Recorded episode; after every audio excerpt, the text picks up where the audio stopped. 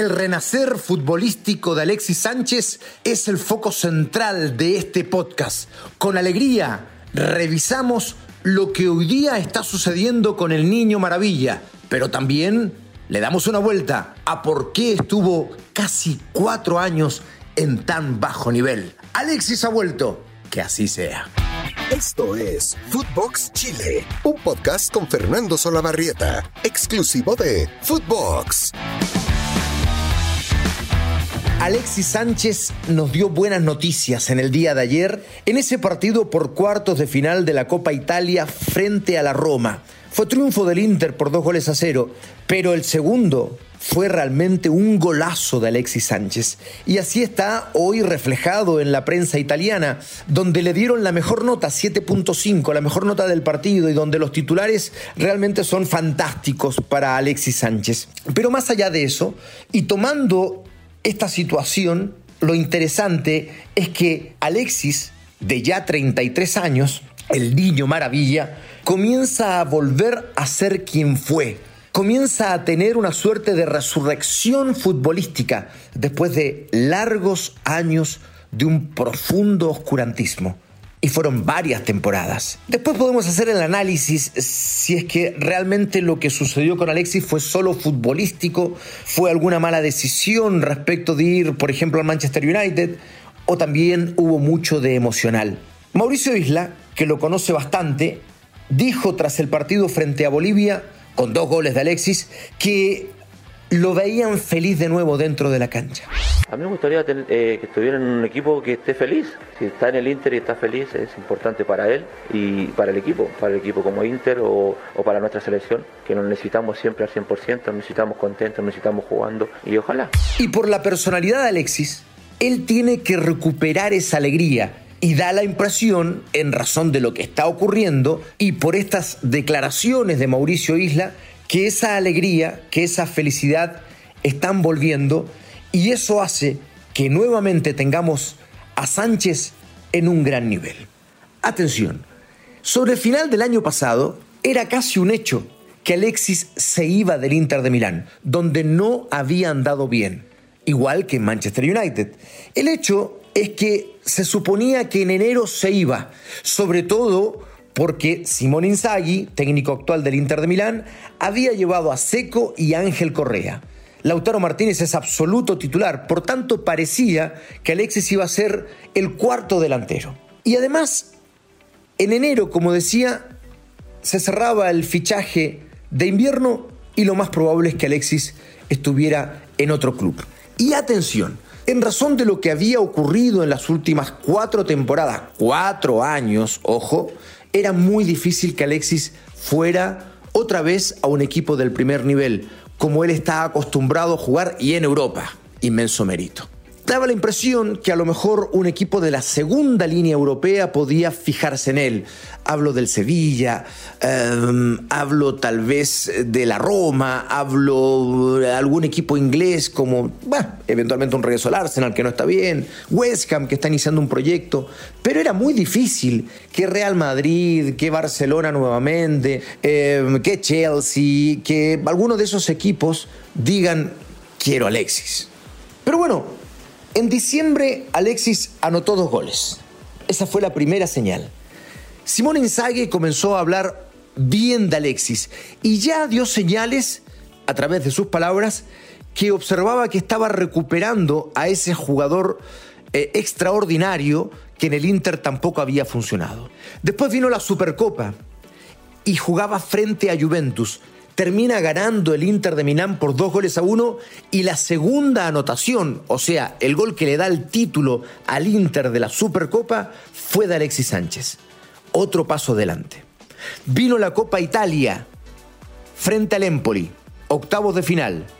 Gana el Inter por tres goles a dos, con gol y asistencia de Alexis Sánchez. Después viene el cuarto de final de ayer ante la Roma donde gana el Inter por dos goles a cero, pasa a semifinales con un golazo de Alexis Sánchez, la clava en un ángulo desde 28 metros, un, un golazo realmente espectacular. Y entonces allí decimos ya con claridad, Alexis está de vuelta. Alexis está de vuelta. ¿Le va a alcanzar para lograr la titularidad en el Inter? Es difícil verlo, es difícil verlo. Por ahora tengo la impresión que Inzaghi ve en Alexis una gran alternativa, pero que sus titulares son Lautaro Martínez y Edin Seco. Porque juega con dos nueves, con dos delanteros de área, que se mueven evidentemente, pero que eh, eh, tienen esas características. Alexis tiene otras. Pero me parece que ya se ganó ser la primera alternativa y sumar más y más minutos. Bueno, vamos a los números de lo que ahora ha ocurrido en el Inter. Y ojo con esto. Entre, entre las dos o tres temporadas, tres, que ha estado en el Inter, ha jugado 93 partidos, la mayoría de ellos viniendo desde la banca, ha anotado solo 17 goles y ha dado 19 asistencias. No son números deplorables, pero no son los números que Alexis Sánchez acostumbra a tener.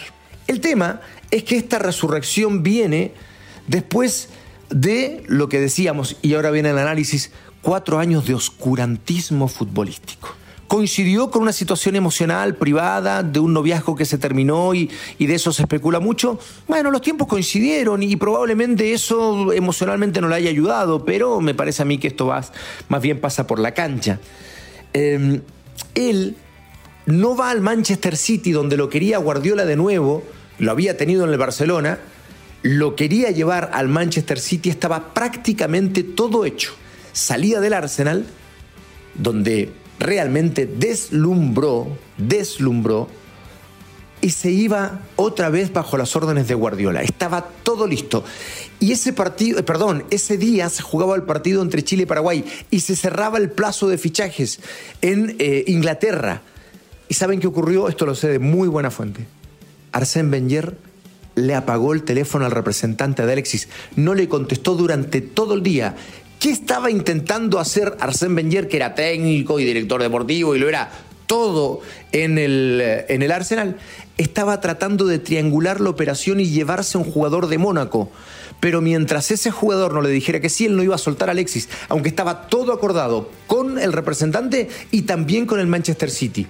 Resulta que ese jugador del Mónaco, del que, discúlpeme, no recuerdo el nombre, dijo finalmente que no. Wenger levanta el teléfono, logra Fernando Felicevich, que ha hecho un gran trabajo con Alexis, entre paréntesis, y con varios jugadores más, logra contactarse con él y Wenger le dice, no, Alexis no se va. Y aunque le quedaban pocos meses de contrato, igual prefirió resignar el dinero que le podía llegar y dejar a Alexis en el Arsenal. Allí me parece que la situación emocional para Alexis cambió radicalmente. De hecho, en ese partido fue un fantasma, porque esto sucedió 20 minutos antes de salir a la cancha.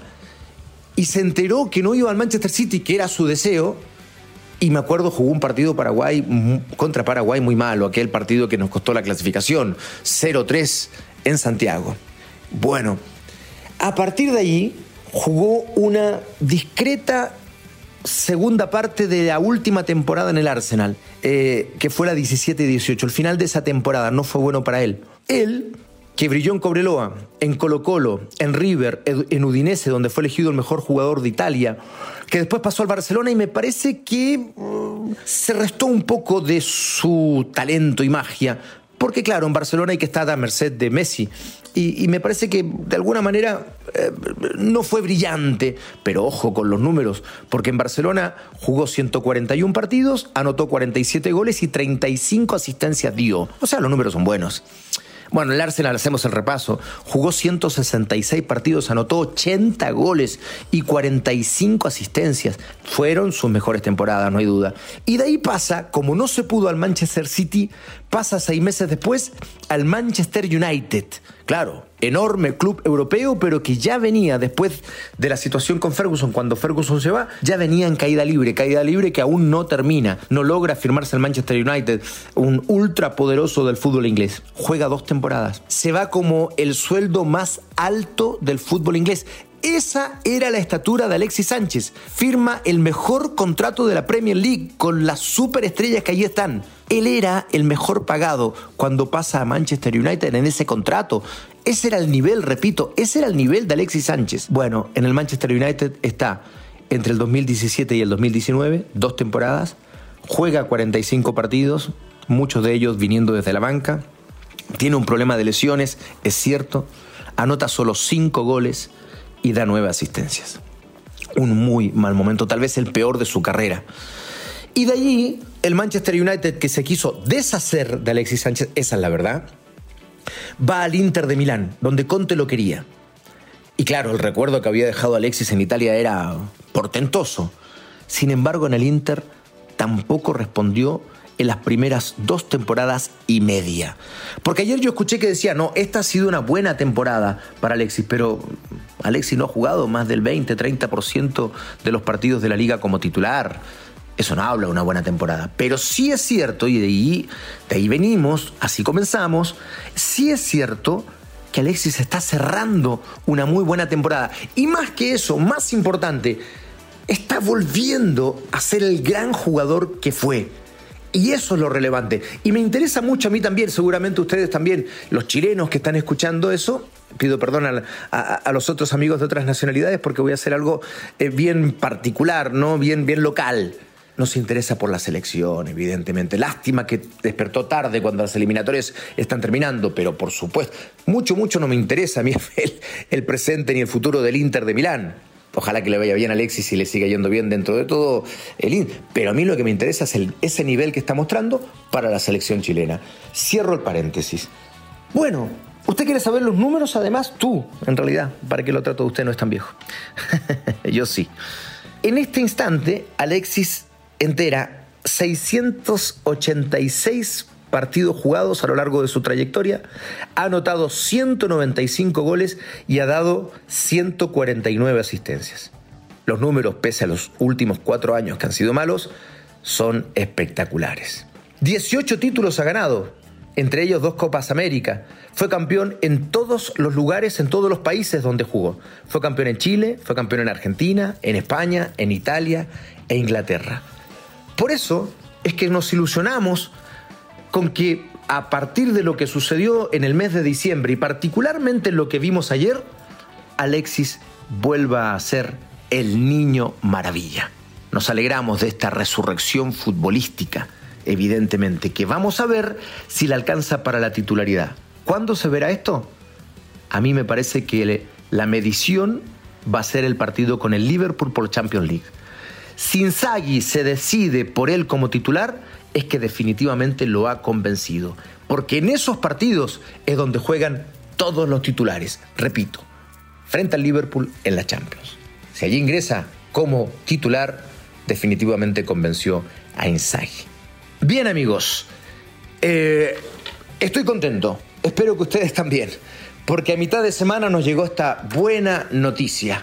Alexis parece que está de vuelta y ojalá que este presente dure mucho por la selección, por Alexis, por las alegrías que nos puede dar.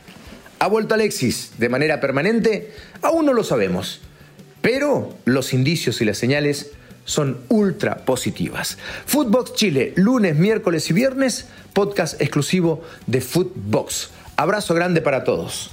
Esto fue Footbox Chile con Fernando Solabarrieta, podcast exclusivo de Footbox.